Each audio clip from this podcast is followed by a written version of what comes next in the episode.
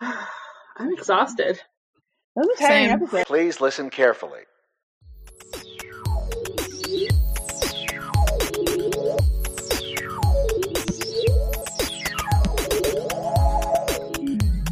What's up, nerds? Welcome back to another spe- episode of our special presentation of Christina Reads, brought to you by the Everyone and Their Sister podcast. My name is Christina. I'm your host. And for this episode, we're going to be talking about four romance books and how their settings, their background characters, and the overall universe contributed to what made that book really, really great. I'll let my panelists introduce themselves and their book. If anybody wants to introduce themselves, they're welcome to do so. Oh so my god, now. is it me again? I thought it was Nat. Oh fuck, sorry. No. I'm Stephanie. I'm talking about Lord of Scoundrels by Loretta Chase, and my book takes place in Regency, Paris, and London. I'm Natasha. I'm defending Spoiler Alert, which is a rom com set in the fan fiction world surrounding a TV show called Gods of the Gates. Uh, the main setting is San Francisco. It's a very fictionalized version of it, but we'll talk about that. Hi everyone, I'm Marina. I am defending the book Take a Hint, Dani Brown by Talia Hibbert. Uh, my book takes place in London. It's a very contemporary story. Um, yeah, not much else to say. I'm Shanice. I'm defending The Kiss by Helen, Helen Hoang. Uh, it's also a contemporary uh, romance book, uh, also set in California. Uh, thank you guys so much for introducing. So, if you can't tell, or if you did watch the episode prior to this, we are recording one right after the other. So we took a little break. We're all very we were we were heated. We had to cool down a bit, and now we're getting into the theme of this episode. If you're just jumping into the first time, either on the audio version of our podcast, which you can find on Spotify or wherever you listen to podcasts, or you're watching this on YouTube, uh, all you need to know about this is that four people who really really love romance books a lot picked their romance, one romance read they think I, someone who only reads romance occasionally, um, and everybody else should read for whatever reason that they chose to pick it. Uh, we're going to be talking, like I said, about the settings, the backgrounds, the universes today. Each one of these guys is going to be defending why that portion of their book helps justify why that book is great and how it helps move along the story. And at the very end of all of this, we're each going to be voting on which book we thought was defended the best, which book we thought had the setting that uh, or background characters that worked best for the story. So let's get right into this and let's start talking about the settings and the background characters of Kiss Quotient. Let's get ready, Shanice. I know you're not last this time, but hopefully that means after you do this, you can just relax for the rest of this episode. Uh, That was a there's not, yeah, there's not too much to say here. I mean, right off the bat, I personally think that of all of you guys, Steph has the best place to come from because she's really the only one with a distinct setting, and that feels really true for Kiss Quotient as well. The in terms of where they are doesn't feel super relevant, so we're definitely going to be talking a little bit more about how do the other characters fit into these main people's lives, and this was a big issue I had with this book. Um, I loved Michael's setting so much. I loved his family. I loved the moments that we were with him. I think that was really good. I think seeing his Vietnamese family, I think seeing how Stella interacted with them and the way that, you know, his mother and Stella interacted was really strong. He is really a full person when you consider his settings. It's really great. And then we get to Stella, and the whole time I'm just like, well, what the what the hell is this? Because Stella is an island. Like, yes, she has parents, but we really only ever hear of them through a phone conversation. And they help kind of create a picture of how she feels about herself and how she feels about what she's doing, and maybe helps justify where she's going. But the people in her lives feel like props. They do not feel like real people. And I don't really get why they're there for someone who, you know, appears to have known about herself for a long time, who's clearly working on like she has a very rich, highly functioning life, and yet she has no support group of other people who have or who are on the autism spectrum. She has no friends. She has no one in her life except for this one dude that she works with who has a really fucking weird uh sort of driving force behind him where he's mean to her but maybe he's a little bit into her. And then the second she has a boyfriend suddenly he's like wait i thought it was always us. And you're like oh great this trope. Amazing. I love it. Um like he feels so fake. Her parents feel very cardboard cutout. And for me it's a little bit of a shame because i can see how the authors push into Michael and her experiences as related to Michael's family makes this story so strong. It makes it work so well. And then I look at Stella and I'm like, it, it's hard to even feel like a full person when you look at her life and you don't get to see very much of it outside of Michael. So that is my biggest issue with that piece of Kiss Quotient. Yeah, I think starting with Stella, a lot of it comes down to, and she addresses this a lot, is that because of her autism, she doesn't feel like she can connect with people as much or that they won't accept her for how she is. Um, and this is something she addressed. This is why, and because of her autism, she's very much um, like work focused and very like goal centric. So that's why she's a lot of times she's always at work. Like she works very long hours. She has a very strict routine, which is something that her coworkers comment comment on. And I think when she like goes out for like a lunch date with Michael, uh, Philip, who is her like kind of weird pervy, wants to date her coworker. Uh, she goes out for lunch with Michael and he's like, you have a, you're leaving the office for lunch? Like it's the most like bizarre thing to him. Uh, so I think a lot of it is for her, um, she doesn't really know how to form those connections. And that's a lot of it. I think a lot of it is why she starts that relationship with Michael is she for her she thinks it's sex and in- intimacy. But I think it really stems to her entire like social life of you know finding connections with people. She doesn't know how to do that. So I think by her having this uh, fake relationship with Michael she will learn how to make those connections with other people that aren't like looking for something out of her that she doesn't want. Um so to go with Michael's side, he has, like you said, an entire rich cast of characters surrounding him. His family is one of my favorites. They're just so great. He's got like five sisters who all just chirp him and make fun of him at any point they can. Like they're making out, Stella and Michael are making out in the car, and her his sisters are out there being like, uh, hi, can you not? We're right here. We'd appreciate if you didn't like stick your tongue down her throat in front of us. Uh, so their chaos was really fun. His mom is a total sweetheart. I love her. She just wants to make them all happy and be have her kids be as successful as possible.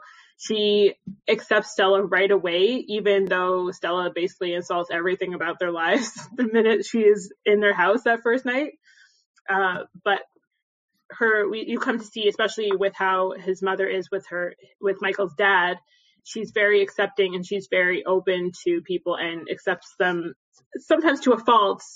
Uh, but you know, she just she just wants to see the best in people, and she really does that. And she just cares about people so much. Um, but yeah, but everyone in this in this on Michael's side, he they are definitely rich um, with character, and they are fully fledged characters, and I really think that they are, there's definitely supposed to be that kind of offsetting of Stella is kind of alone and doesn't know how to connect with people, but Michael has this like really rich, loving, caring family. And it's going to be like a balance of the two connecting. Go what do you want, Marina?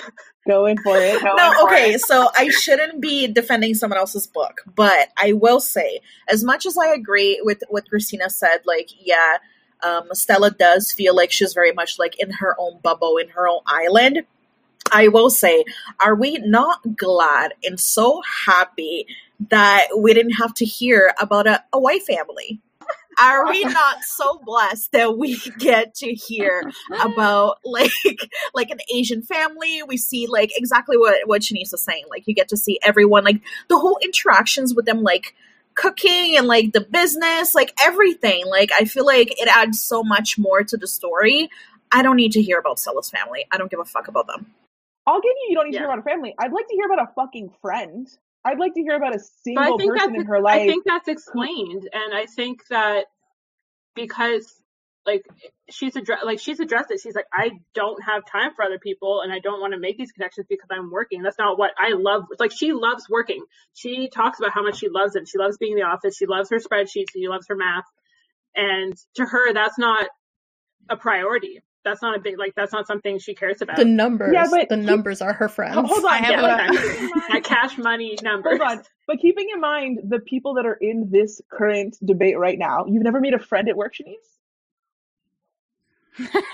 But I'm also in I'm also in a different uh what's it called? Not ca- like career place. But Like why field. should her life is revolving around this guy? Like she has no outside interests other than him, which is problematic because she should be doing. Other But you know what? Okay, I do. so I, I do agree with Shanice about the autistic thing. I do think that plays a huge factor. The island thing Yeah. feels very true to But she never. for sure. But did she say that she wants to have friends? Like, is that no, explored? doesn't, like that's not something she cares about.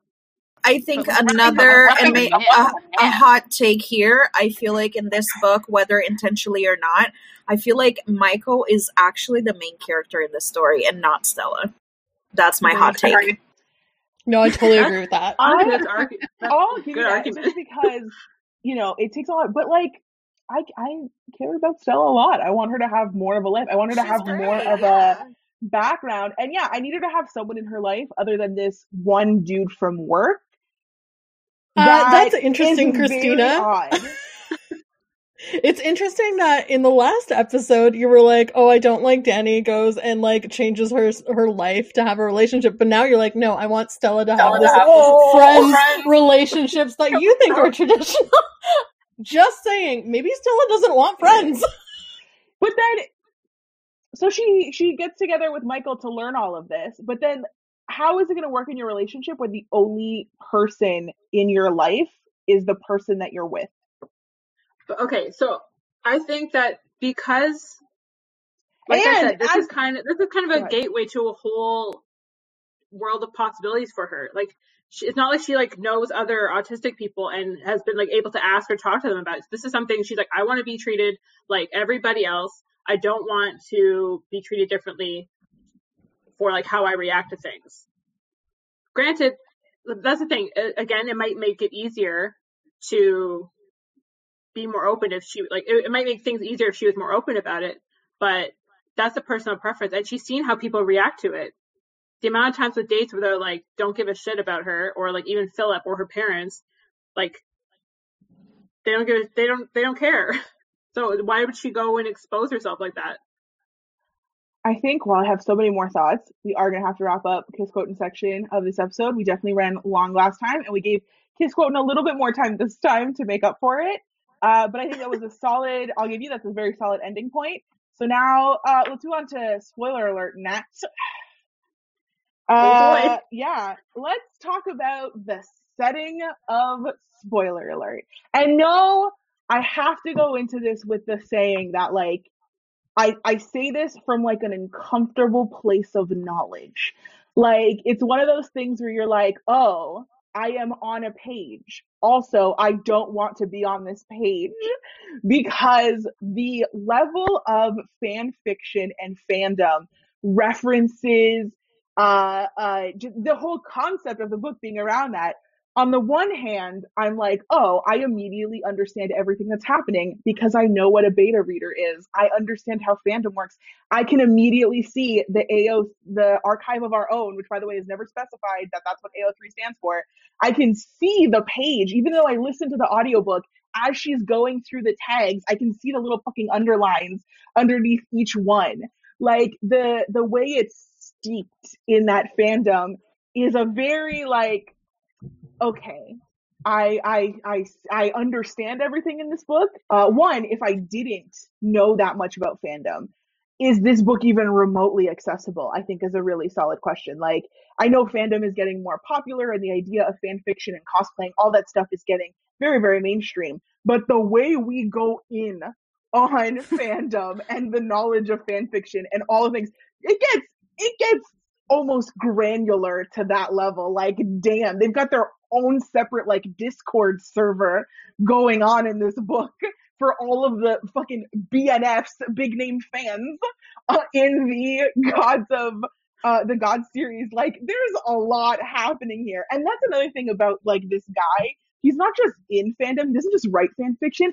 He's entrenched. They describe them as having been one of the like leading builders, and then I'm having these flashbacks to being a kid and being in the Harry Potter fandom and knowing about Cassandra Clare and all of the drama that went in there, which means I'm also uncomfortably aware of like all of the possibilities. The fact that she drops in, oh, I'm dating the guy that's in the show we're talking about, and then we're just supposed to believe that all of these people she's in the server with are like, okay, we'll get, we'll be cool with that. We'll be respectful people like about that. We're not gonna lose our minds, and you'll never be able to go on the internet again.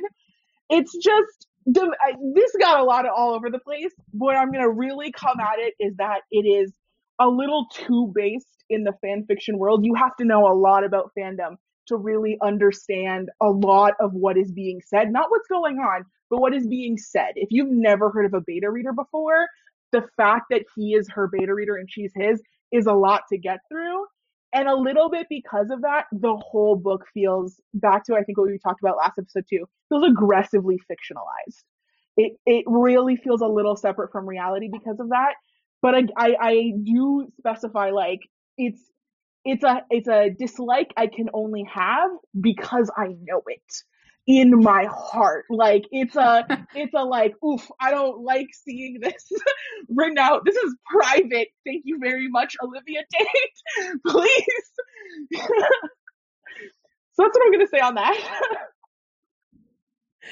All right. I mean, I said this before, like in our private conversation, but this this book is has been written almost like a fan fiction for fan fiction lovers. Like this is a book meant for people who love fan fiction and it's truly written that way. It is a love story for them and I love that about it. That's all it's meant to be. Um, I mean, like, if you even look at like the romance fandom, you'll probably find that a lot of them know what people are talking about in this story.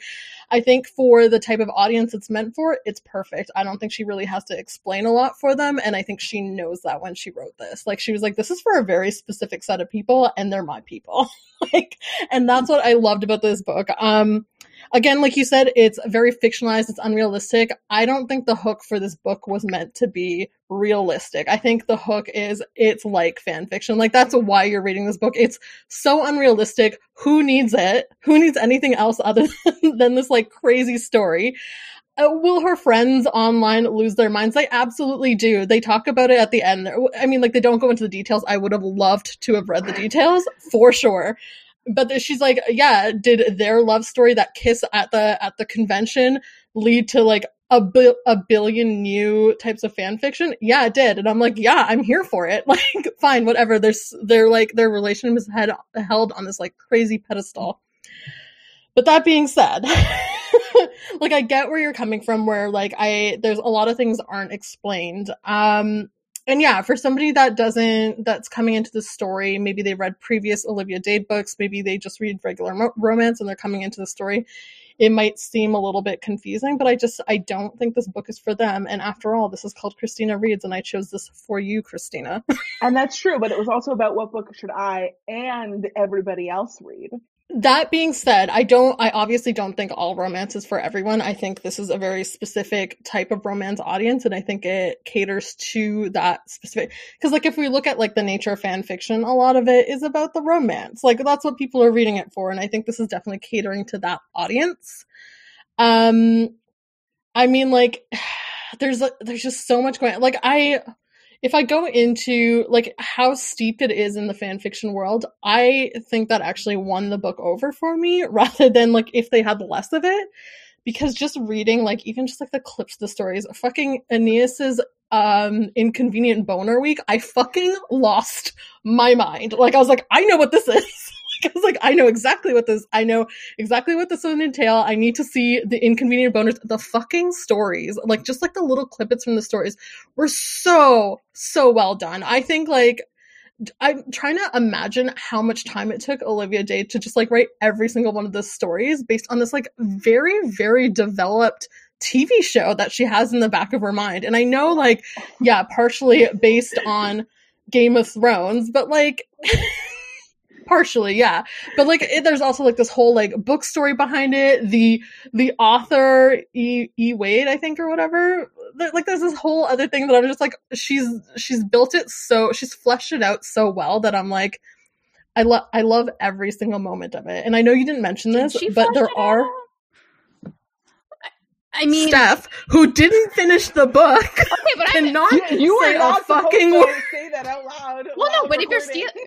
Steal- stealing from Game of Thrones, I like immediately She- if I knew exactly what it was. Is it like how But far like off did the go? scenes, The- the, the scenes are producers like was from Game of. Thrones, the bad producers, the shots she made in the first beginning, they were all taken from Game of Thrones. So I'm just like, is it far fetched? I mean, But I mean, think like, it's the done on purpose. It's done on purpose because it is a love letter to fandom. So she wants people to recognize that it is Game of Thrones. Yeah, But they- I think that like, I mean, I clearly, Clearly. didn't. Like I found because it like I, so I I haven't been in a lot of like I haven't done fan fiction stuff recently. I Stefan Stefan Marina know at the college I like rediscovered my old fanfiction.net uh like username was still there and I was like having a crisis. So like I've I get the whole fan fiction fandom. I've been there. It hasn't been so much recently just because there's so much of it now and it's so overwhelming. But I found when I was reading the story, it kind of took away like the amount of it. And like I understand that it's like for a specific reader, which I think needs to like like I'm not going to recommend this book to a lot of people because there's so much fan fiction and stuff in it. And like I found like with all these like little snippets of other stories and all these like little other things other than the main characters, like I just my eyes glazed over. It was like I found it distracting. It like, took me out of the story. I'm like I don't care about this one shot fiction. Like I, I don't care. like it just took it away. Like, it took me away. I don't. I don't necessarily think it would detract from for certain readers because I think it it's been done before many times and people have been able to adapt really well. Like if you look at Fangirl versus Carry On, it's done fantastically and people have adapted really well to it. I think this would be the mm-hmm. same thing. I think it's still going to appeal to the same type of reader, albeit like a very heavily romance focus compared to the other to- one. You have to like like you have to really be into stories within stories. Because I find a lot of times that is the case where like why people don't like it. It's like, oh, I love the main story, but then they would go on like there'd be these other chapters about this other story that I didn't give a fuck about. And like as a seven season show, you're like, you're, there's no way you're going to know everything that happened in the seven seasons to understand the fi- fiction as well as probably the author does. So that to be like, like- reading it going in w- t- was very jarring to me and took me out because I was like, but I don't you know have who to this care about the character fan is. fiction in the story to truly care about the whole book. And But if you is- actually read the stories, they're actually parallels for their actual relationships. So That's- like they that's the thing. actually are supporting work. So it doesn't like there's a But part they're, where like not, they're not the actual characters. And I was like, I don't, and like they don't really they don't start paralleling the characters until further on when I'm already like glazed over. And I will say, there's a lot of time dedicated to those fan fiction and the script scenes, and some of them were hilarious. Like the one with like Marcus's worst movie ever. Like I enjoyed reading it and that I thought it was funny. But given how really most side characters in this, except for maybe his best friend, barely uh exist. disagree. Um, no, they really do. Like her friends are I- barely mentioned. They get some quirky attributes, but you don't really get to see them. There's some group chats with other characters, like given My how- Chemical Folk Mans. That was funny. Yeah, that was My funny, Chemical but you don't Folkmans was time great. with those people really outside of the one time she meets them and then their side characters again another thing like but given how what i'm saying is given how little those are fleshed out and how much time is spent on the fan fiction and the side scenes like that's a thing where it's like mm, you know if you're trying to consolidate how much is being spent on this book and like how big it is and how long it is i probably could have lost some of those fan fiction stuff to make the everyone else feel a little bit more real like there's some real conversation about the fact that Summer is a very beautiful woman portraying somebody who's supposed to look very hideous, and that's a big thing in fandom. And you hear a lot about how Marcus talks about how she feels about that and how she still really he still really likes her, but he gets it's difficult. But you don't really get to see a lot of her. I think I mean like this is me speaking from like a more of a publishing point of view, but I recognize that this follows Avon's like writing style. Like this is a very editorial choice. That's not choice. What we're talking No. about here, though. No, it's an I editorial choice where they play. Let me finish. where they place the main char- the main two like characters at the forefront, and then the side characters just sort of like support slightly, but they never focus on their issues because like that usually is either saved for another book or it's not really about them and it takes away from the main couple story. That is an editorial choice. I that can tell you for sure. doesn't for fucking sure. matter when it comes to it, the conversation we're having though lots of things are editorial choices it doesn't make them good to read we're not having the conversation here of who Right. made I will agree with Nat that that is a very common choice made in romance. Like, so as you- someone if who you- does not read romance very often, you wouldn't know that.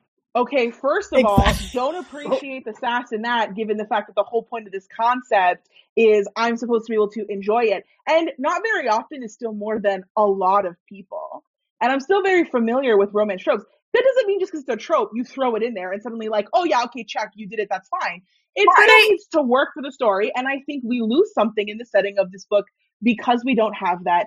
But we are hitting up on 15 minutes for this particular section. So I'll let one more point go by. That's And then we're gonna I'll let on Nat make her point. Okay. But like if we had to lose any story, it would never be any of the pegging ones, even though they add absolutely nothing I- but humor. Girl, I give you that one. I give you that one fully. The book, it quite frankly, needed more pegging, and I will read the next one because it's very clear that the next couple is going to be the couple where the pegging was centralized. And so, yes, agree. That one, I'll give you that point.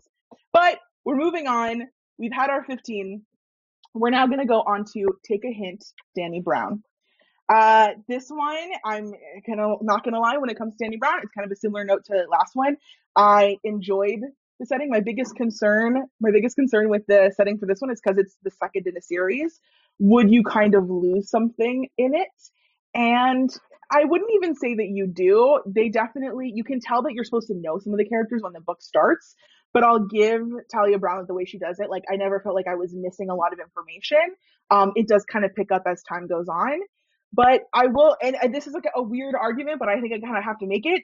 She wrote really good side characters. I don't actually, oh, it's a romance trope to barely concentrate on the side characters. She says, concentrates a lot on the side characters, quite frankly. They all have their own lives. They all have their own journeys, their own romance, where it's not like, oh, you're going to hear about this. Yeah, but they, but they don't, it's not just a setup for the next book. A couple that I don't think is going to be the next book gets together in this series. Like they have their own thing going on. So there's that. But with that, I will say they almost felt underutilized to that extent because they're strong. They're strong and they're not in it a lot. And it's Are you are you it's a bit of a referencing are you referencing his uh, sister in law and uh, Yeah, his Uh, friend? Okay. yeah. Because I like that, but then it was also a weird kind of side love story. And I know that again, it's a romance. The main the main couple is going to be the focus, but I almost wanted more from them. Like there's sometimes where his friend is really developed, and I like his family, but you see them in such a specific way, and then there's like this revelation of like, oh, they got together, and you kind of see it coming from how it's laid up. But I almost want more of them, and I definitely want more of her family, especially knowing that the series is about the Brown sisters. She spends a lot of time with her friend. I want more from those side characters because I do think this this book had the space to concentrate on both of them. So that's what I really wanted from Take a Hint, Dani Brown. I'm going to, and maybe this is just Talia Hibbert was very successful. I'm going to read the other ones because I want more. That. should. But I could have done with more of that in this book because she made really good ones. I think, and this is something that we have discussed already, um, in like in regards to like Nat's book. Stop being mad. Um, and I think in the previous episode we kind of touched on this as well. But I think in this case, part of what we're missing here is more of a side product of one, the genre and the way that these books are usually framed, um, and the expected like length and flow of romance novels, but also exactly what you mentioned, the fact that it is part of like a series. So for those who don't know that are listening to this podcast and have no idea about who Dani Brown is, uh, Dani Brown this book specifically is the second book in um, a series about all of the Brown sisters. So the first book was um, Get a Life, Chloe Brown. And then this is the second book. And the third book is going to follow the third sister. So there's definitely that comes into play. But I agree with exactly what you said. I feel like you don't need to read them in order to be able to get that satisfaction from the books. Like, I don't think that you would be missing much out of the story. Um, I think it's very different from like stories where um, there's like a very prominent larger arc. I don't think that this is one of those series. I think that this is very much like they're not 100% standalones, but you can absolutely read them as, as uh, standalones.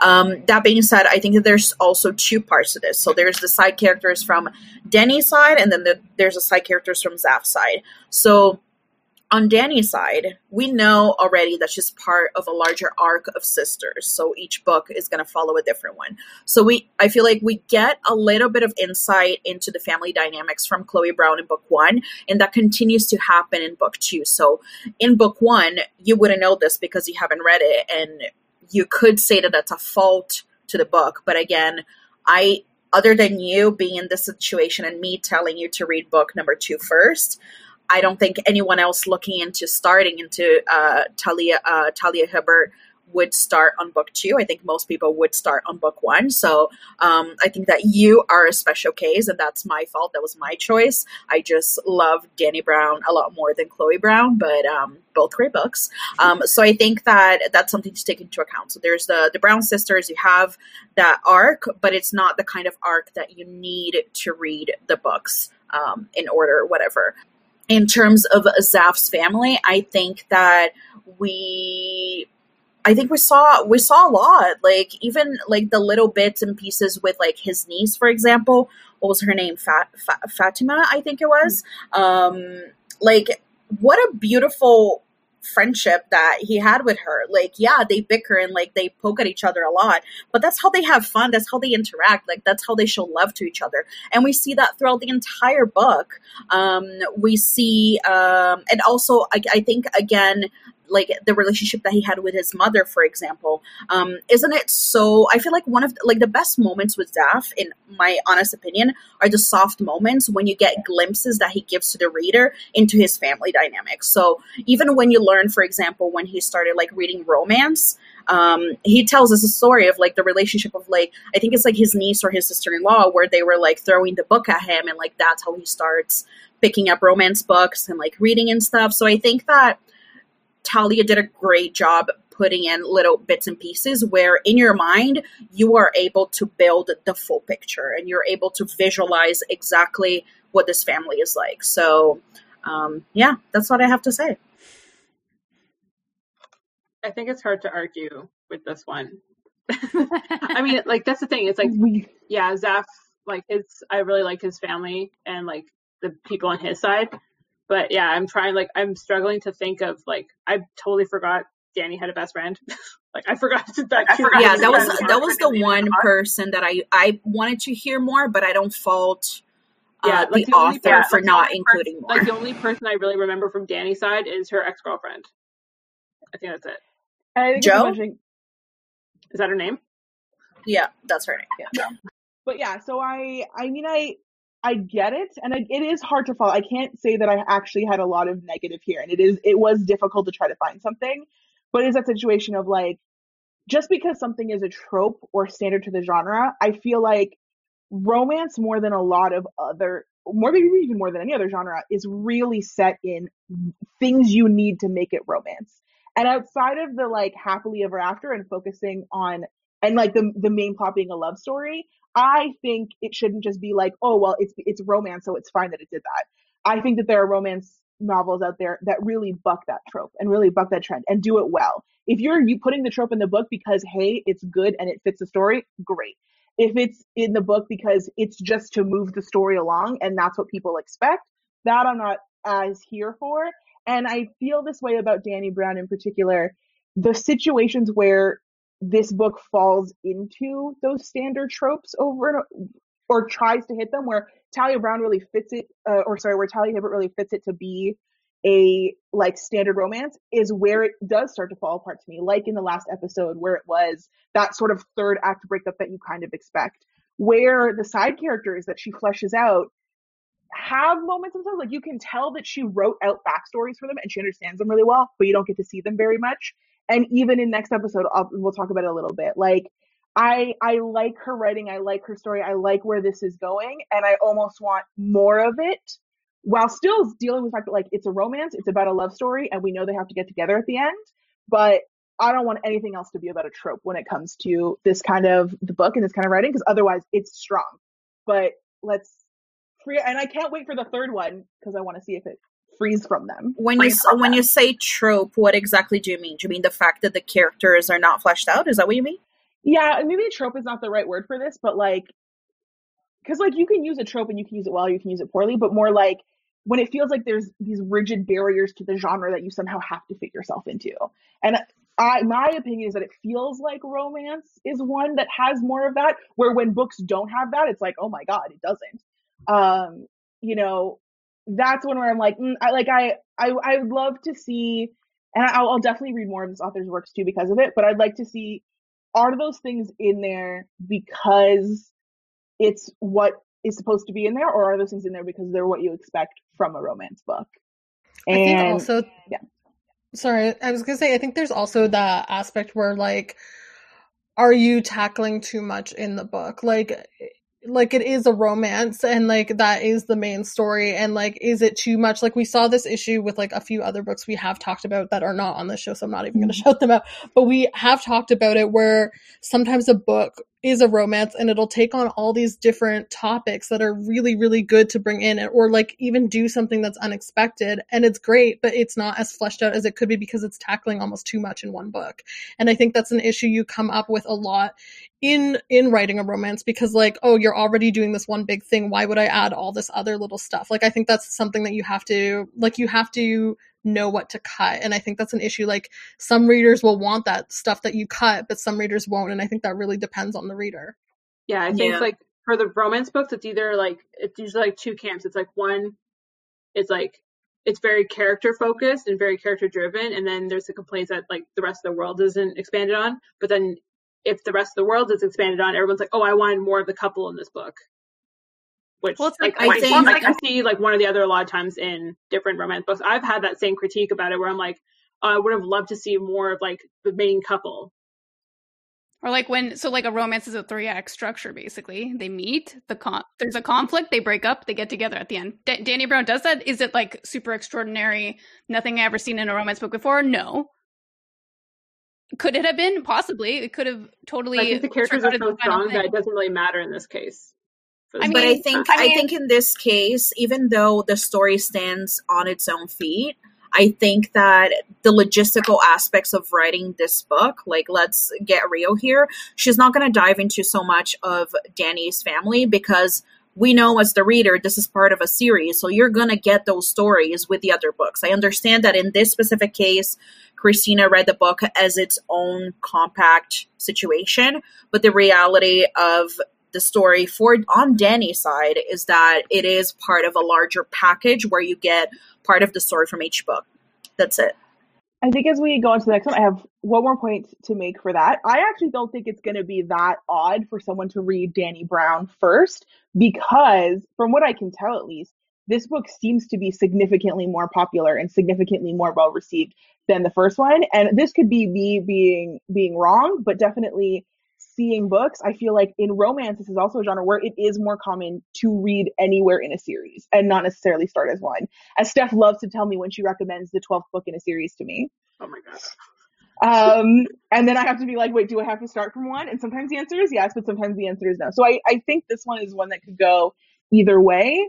But I mean, I think we've pretty much expanded the conversation that we can have on, on this one in terms of setting and background characters. Like there is one, there is one thing and there's nothing really here for you to come back to me on. Okay. But these are two at one, at, in one scene, these are two 30 year old men. They're not that old. Okay. They're a little older, but they're generally around our age.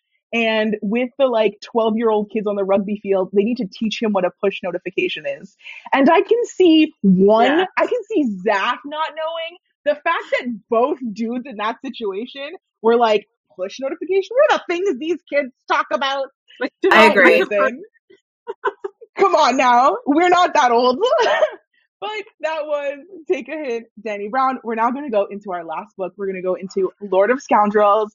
Um, for Steph, I think this is going to be definitely you have the advantage here. And I will say, because when I'm talking about the settings for everybody else, I'm really not talking about the settings. I'm talking about the background characters. I can't really speak to the universe or the setting because it's right now. And so as long as it feels like it's right now, it's hard for it to not be right now.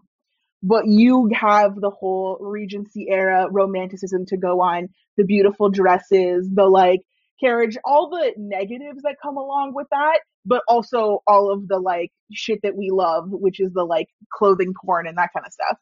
So there's that benefit to it. And I don't dislike a historical romance. I like when a historical romance is in that kind of world where you kind of immediately can assume the politics of everything that's going on. You know, it's not hard to understand why things are happening. It's clear that their entire story, it's necessary for them to be in the 18th or 19th century for their situation to happen. So like in that sense, it fits. So when we talk about the background characters for Lord of Scoundrels and where it really comes at me is that every single character in this story, except for literally two of them, are terrible people. You have the valet that comes up at the end of the book for uh, Sebastian Dain, and you have Jessica's grand. Yeah, like he's the help, but like he okay he listens His to. Jessica quite a bit, and he yeah he helps them a lot. So you got him. He's a nice guy from what you can tell. And Jessica's grandma sounds pretty great, but you don't really see her a lot. You just hear references to her. Otherwise, every side character in this is either a moron, like her brother, um, is downright plotting evil plots, like the kid's mom, like the one dude who wants to get back at Sebastian, so he sets this insane pot plot in place, like the dude he uses to set that pot in place like everyone has to be such a fucking dick in this book for what happens to happen. And it is really difficult to enjoy any of them. By the time we get to the valet, like he's so nice, but a little bit it's like, well, you're also being paid. like this is your job and it's the 18th century. You gotta be nice. You have to. You can't afford to not really be a fan of the new lady of the house. So that one was rough. It, it felt because I don't like the main characters or I don't like Dain in particular, what it feels like to me is that it's a situation where like everyone else is trash and then he doesn't look as bad. But when you isolate everybody, you're like, no, trash, trash, trash. I mean, I don't think it would have worked if ever if you had one good seed in that whole selection of friends that was nice. Like the plot wouldn't have worked if there was like a one guy be like, "You're kind of an asshole." Like it wouldn't have worked. Or valet, he's gonna get paid. He's not gonna tell his boss like, "You're a bit of a dick. Like you need to fix this." But like also, it's kind of a reflection of the aristocracy. They don't have jobs. All they do is drink all day. All they do is gamble away their money. So like that's the kind of situation he's gonna be in, and they're gonna be awful. And like what can you do about that? Because that's the you're furthering the plot of that he's terrible and like these are the ways he's terrible. Like you couldn't and the way so the way he's like fit in as we as you'll have learned when you read that 44 page epilogue. He was abandoned and like bullied at school. So like, how are you going to join a group of friends? You're going to be the, as bad as them, so they don't reject you too. And like, he's a soft boy, afraid of his emotions. Christina, if he if someone rejected him, I don't think he could have handled it. So he needs to play the next level. He needs to be ready to be like, you know what, I'm going to be these people's friends. I don't want them to reject me and I'm going to be all alone and sad because like he already is that. Like an- another full blow, like, I don't know. I don't think he could do it. I was so with you until Soft Boy. I was so with he's you afraid, until He's Soft afraid Boy. of his emotions though. Like he, the whole book, he's afraid of his emotions. He's afraid he's going to be left alone. He's like abandoned. No one loves him. Like that's what he's afraid of. Like that's as Marina said, he's kind of the main character of this rather than him. And I also want to mention that all those other side characters you hate have their own book because this is a romance book, and this book is not the first book in a series. Also, you just How- you're dropped in there. How many of them do you have to like- dislike? Like people don't need to be perfect, but I need a reason to like them. And oof, I don't know. It's not all of them. It's one of the guys. I think it's the guy who's like the mastermind of the plot. He gets this the other book. The, Oh, the one was like plot. looking was. through a glory hole. Or is like No, no, not peeping that guy. Tom? No, no, not that guy. But like, I It guess it's like her being like the aristocrats are like useless men using their money. It's really what it really comes across in, in terms of reading it is it feels like a situation where like they're just plot devices, not people.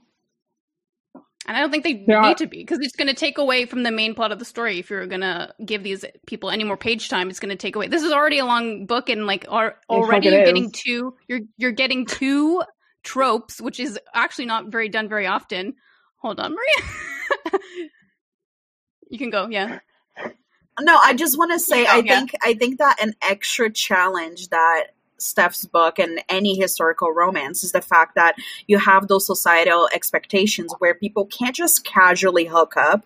They can't just casually have sex. So there's always going to be a very elaborate scheme situation like there's always some very elaborate situation to justify those two people being able to even like touch the other person's wrist Yeah. there's also there's Yeah. always that kind of like evolved situation and i think that that's always gonna be a challenge for any historical romance and i think that in a way those several tiny side characters are used like they have to be used they as do. a way Yeah, to they do. build that scheme you know what i mean Like if the first half of the book was Yeah. in London, it's, it's not possible. Like it's literally not possible for any of that to happen. So like you need to open up the, the was scheme open, of the world for her to be able to do anything, and then you're as soon as they go to London, everything closed down. She's proper. You're getting a wedding. You can't be left alone. You're going on a carriage ride with the two wild animals, which was my favorite part because they were trained to be dicks, but secretly they're just fine. They're just circus horses.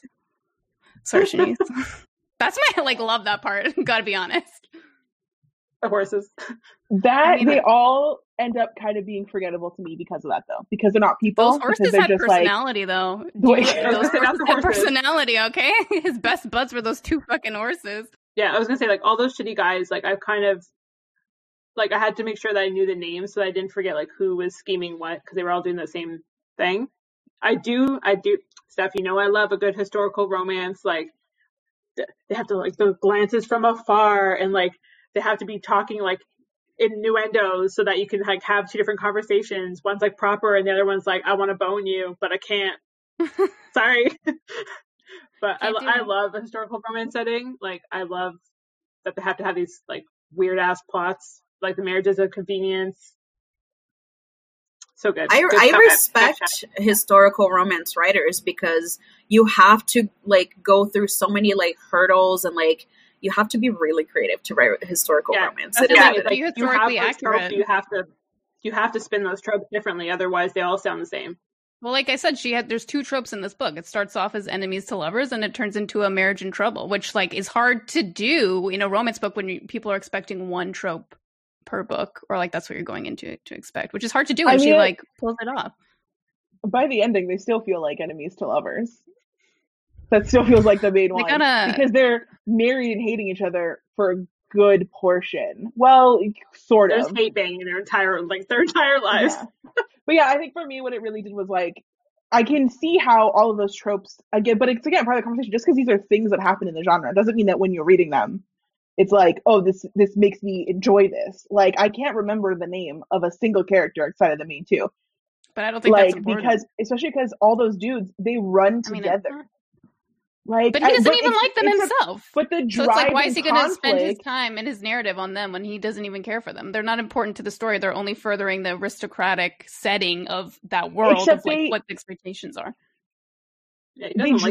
drive the main conflict at the end of the book. They are the reason that the main conflict at the end of the book happens is because of that other character. And when they're explaining which guy it is that's like trying to pull off, like, like hired this or got this other guy to do it because he is mad at Dain and he like maybe he wants the picture because he realizes how much it's worth or somebody tells him how much it's worth. Like in that moment, I have no idea which character was the character that told them how much it was worth, planned the whole thing, and then actually did it. They could all be Yeah, two three guys, men with the they were the same, same. face.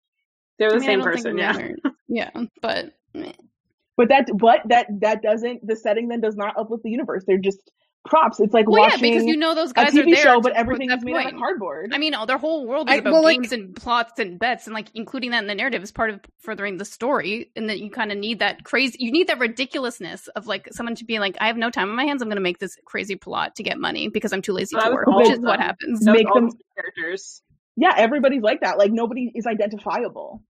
I mean, they're all the same. If they're supposed to be. There's too many shitty bad people and not enough like grandma. I don't think you're wrong, Christina, because I like I agree. Like when I, I listened to the audiobook for this book and I like whenever they weren't talking about the main couple being in the same room together doing shit to each other, I was like, yeah, I'm paying attention, but I'm like somewhere else. But it didn't take away from the story because like I don't know. I, I was still able to follow along. As this is one of the things that is most important to me because it's one of our main themes, it takes away from me when it's not strong. But that is pretty much as much time as we have for Lord of Scoundrels. So we're about to start voting, and as a reminder for our audience, the voting is based is supposed to be based on which did you think, which setting, background characters helped further the so- story most? So which ones did you enjoy the most? Which ones fit into the narrative books? Which are the ones that you couldn't really remove from the time? All those things matter but also which uh, how did people's debates affect your opinion on that as well um, so people can choose to vote however they want at the end of the day if you want to vote strategically you can as a reminder of where we are after last episode uh, take a hint dani brown has five points Wow. Quoted has one. Spoiler alert, and Lord of Scoundrels have zero. Now, keep in mind, there will be hmm. four rounds of voting. We're going to have a round of voting in our next episode, and then a second round of voting there as well, just about the overall book. So it's still technically anyone's game, but let's get started with this round of voting. Shanice, place your bet. If we're going in terms of like a setting and stuff, as much as I had problems with it, I do think it was the richest out of all of them. So I'm going to go with spoiler alert. Spoiler alert. All right. If I'm not talking about my book, but yeah, I think yeah, I think the fan fiction element was very well done. It was just a lot, which is good and bad, I guess, depending right. on who's reading it. Stephanie, what is your vote? Um, I'm gonna say I'm gonna pick spoiler just because I'm learning about a new world I have no idea about. Right?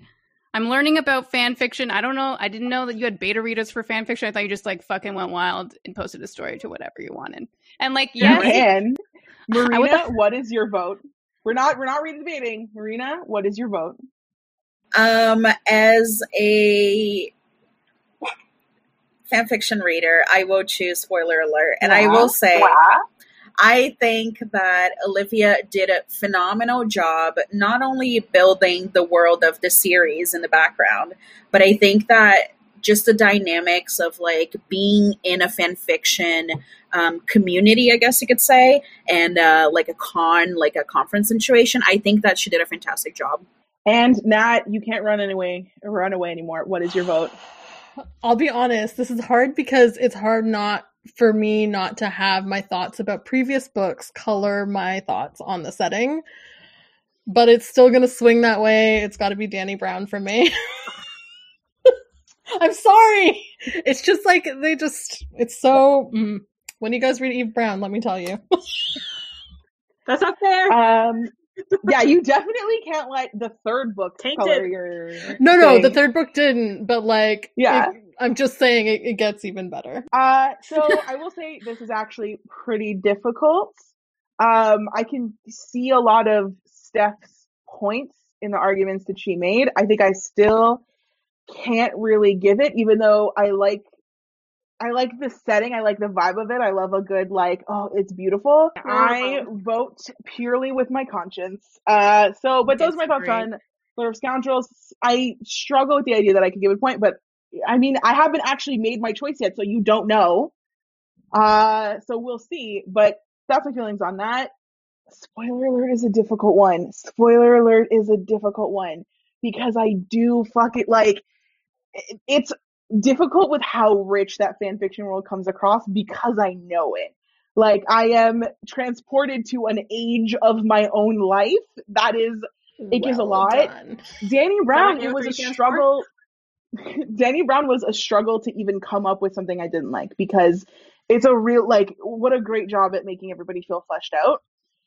I'm actually and even Kiss Quotient, like again, the debating for it worked really well. So I actually think what's gonna happen here is I'm not gonna give this to the book that I think purely based on reading it, I had the best feeling of the background and the universe, I think I'd have to give that to Dani Brown and then maybe give that to Spoiler as well. But I am going to give it to the person who changed my mind about the decisions the most, and that means I'm going to dramatic music to Kiss Quotient. oh shit! Damn, you're gonna get it twist. because I felt really strongly going into it about my issues with how how isolated Stella feels as a character, but I'll give that in your defense of it and in everybody helping her as well. FYI, you can consider that however you want.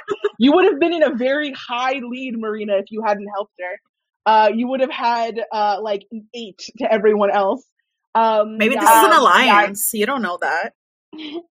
yeah, I think I got to give it to Kiss Quote, and I think that was really good. So where that leaves us is Take a hit. Dani Brown has six. Kiss Quotient has three. Spoiler alert has three. And because at the end of the day, the points are absolutely meaningless, I'm going to give Steph a 0.5 because I'm the host and I can choose to do whatever I want. She gets that Yay! 0.5 for being the only one that took a risk and took a, picked a historical romance, knowing that I was the one that was going to be reading and judging them. And that was definitely a harder thing for me to get over. Uh, and for her debating things, but like it's a 0.5 that wraps up our episode. Uh, I don't think we're going to talk and chat around too much because we are hitting uh, a little bit around an hour, which I think is really where we want to be. Uh, thank you guys so much for listening. I really hope you turn to our next episode. It's going to be the finale of this whole sort of event that we're trying and we're seeing it how we like. Um, we saved the best for last. We will be going into an in depth all of the various sex scenes in the books. How did they help? Were they good? Who had the best ones? And then after we talk about sex scenes and people on that in our next episode, we're also just going to vote on who do we think the ultimate winner was? What is the one book that I am so glad I read? I would have been actively sad if I had never gotten my hands on it. And also, what is the one book that you should also be reading if you haven't read these four anyway, though you easily could? Uh, if you have any thoughts on the things that we debated today, you can definitely check us out on Instagram and Twitter at EatsCast. Steph would also like me to mention that we have a Pinterest at Everyone and Their Sister Pod. Um, and yeah, let us know your thoughts. Let us know if do you disagree with me? Do you agree? Do you agree with any of the other points? What were the points that they did not make? Okay, because definitely they did not think of everything they could have to defend their Come book. for us. Um, we did one and hour and a half again. Bye. Bye. Bye.